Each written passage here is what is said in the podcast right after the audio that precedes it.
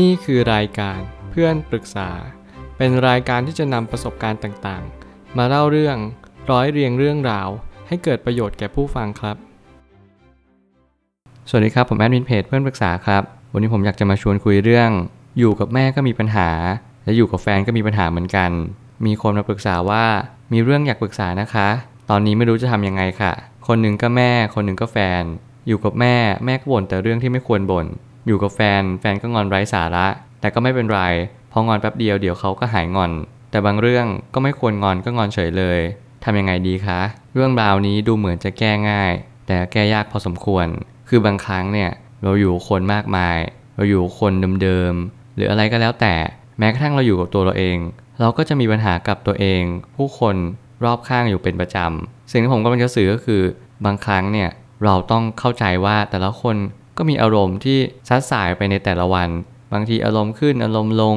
อารมณ์แปรปรวน นี่เป็นธรรมชาติของมนุษย์ทุกคนอยู่แล้ว การสังเกตก็คือเราจะต้องสังเกตจิตใจตัวเองก่อนว่าทำไมถึงไม่ชอบเขา ในการที่เขารู้สึกแบบนั้นหรือแสดงอารมณ์แบบนั้นทำไมถึงมีปฏิกิริยาที่เราไม่ชอบเขา เป็นเพราะอะไร นั่นคือสิ่งที่เราจะย้อนกลับมาถามตัวเองจริงๆว่า การที่เราจะอยู่ร่วมกับคนแบบนี้เนี่ยเราต้องปรับตัวยังไงบ้าง บางทีเราอาจจะต้องเอาหูเอานาเอาตาไปไล่บ้าง หรือว่าบางทีเราอาจจะต้อง พิกเฉย หรือว่าทำเป็นไม่สนใจบ้าง ถ้าเกิดสมมติเราสนใจทุกๆ เรื่อง หรือว่าเราเอาทุกๆ อย่างมาเป็นอารมณ์ และเอาทุกเรื่องเก็บมาคิดเนี่ย มันจะไม่เป็นประโยชน์ต่อตัวเราจริง ๆ เราอาจจะเป็นโรคคิดมาก โรคประสาท โดยที่เราไม่รู้ตัวก็ได้ ผมเลยตั้งคำถามขึ้นมาว่า บางครั้งชีวิตก็มีอะไรไม่ได้ดั่งใจเราไปทั้งหมด บางครั้งแม่อาจจะขี้บน่น บางครั้งแฟนอาจจะขี้งอน ผมเชื่อว่าหลาย ๆ ครั้งเนี่ย เราไม่สามารถที่จะไปบังคับใคร ให้เป็นดั่งใจเราได้ แต่สิ่งหนึ่งที่คุณต้องทำก็คือ พยายามเข้าใจเขา พยายามเรียนรู้กับเขาว่า เขาต้องการอะไรในชีวิต เขาเป็นคนแบบไหน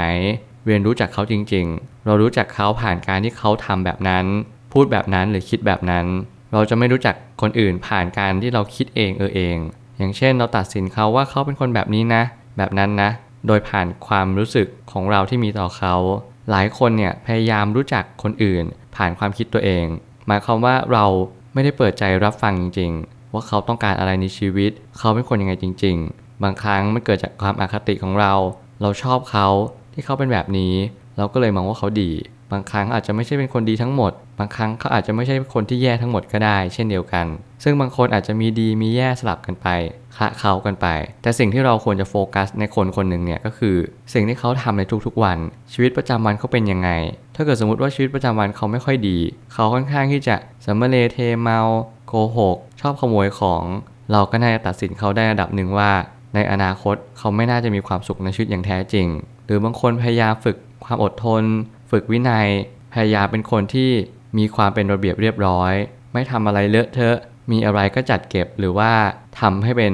ระบบระเบียบมากขึ้น เราก็สามารถคาดการณ์ในอนาคตเขาได้ว่า มีโอกาสที่จะมีความสุขในชีวิตในระยะยาวมากยิ่งขึ้น ประสบการณ์ในชีวิตกำลังมาบอกกับเราว่า เราควรจะเข้าใจผู้คน ผ่านการตระหนักรู้ ผ่านการเข้าใจตัวเองอย่างแท้จริง เมื่อไหร่ก็ตามที่เราเรียนรู้กับชีวิตมามากมาย สิ่งที่คุณต้องเรียนรู้อย่างแรกเลยก็คือ สิ่งต่างๆ เราต้อง เรียนรู้ผ่านประสบการณ์ของเรา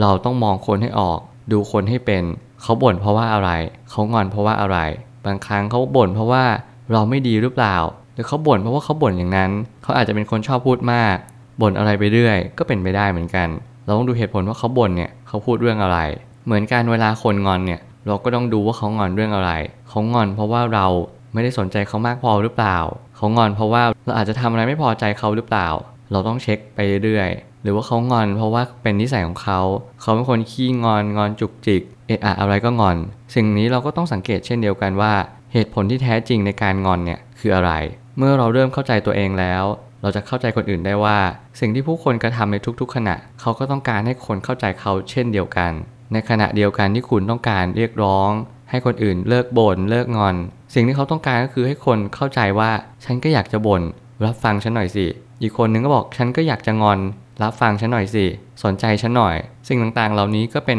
การกระทำที่คล้าย ๆ กัน แต่เราก็ขาดการตระหนักรู้ แล้วก็ไม่เข้าใจว่าทุกการกระทำทุกความคิดมีจุดมุ่งหมายเดียวกัน ก็คือเราต้องการมีตัวตน เราต้องการให้คนอื่นเข้าใจเราบ้าง ฉันเป็นของฉันอย่างนี้นะ ฉันมีความคิดอย่างนี้ ฉันเลยอยากแสดงออกไปแบบนี้ ฉันรู้สึกแบบนี้ ฉันก็เลยแสดงออกไปแบบนี้เช่นเดียวกัน สิ่งต่างๆเหล่านี้ของผู้คนเนี่ยกำลังจะสื่อสารออกไปในทาง คำพูดกริยาท่าทาง สีหน้าแววตา เพื่ออีกฝ่ายหนึ่งอีกคนหนึ่ง ได้รับรู้ว่าฉันเป็นของฉันอย่างนี้ เพื่อเพิ่มอัตราตัวตนมากขึ้น เพื่อเพิ่มว่าทุกคนต้องยอมรับฉัน คนที่อยู่แวดล้อมฉัน ควรจะรู้จักฉันในสิ่งที่ฉันเป็นแบบนี้ แล้วแน่นอนว่าหลาย ๆ ครั้งเราก็จะทำให้คนอื่นเบื่อหน่ายโดยที่เราไม่รู้ตัว การที่เราเป็นคนมีเสน่ห์ การที่ทำให้เราเป็นคนที่มีคนอื่นชื่นชอบ เราต้องรู้จักตัวเอง เราต้องรู้ว่าอะไรคือสิ่งที่ควรแสดงออก อะไรคือสิ่งที่ควรเก็บ บางครั้งก็แสดงออกได้บ้าง ไม่ใช่เก็บทุกอย่าง แต่บางครั้งเราก็ควรจะเก็บไว้บ้าง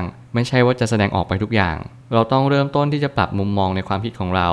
มองปัญหาผู้คน คือสิ่งที่ทำให้เราได้เข้าใจบางสิ่งได้มากยิ่งขึ้น เมื่อไหร่ก็ตามที่เราปรับมุมมองมากขึ้น ลองมองมุมกลับ ลองมองมุมข้าง ลองมองมุมไหนก็ได้ ที่ทำให้เราได้เปิดใจรับฟังเขามากขึ้น ว่าเขาเป็นคนแบบนี้ เขามีนิสัยแบบนี้เพราะว่าอะไร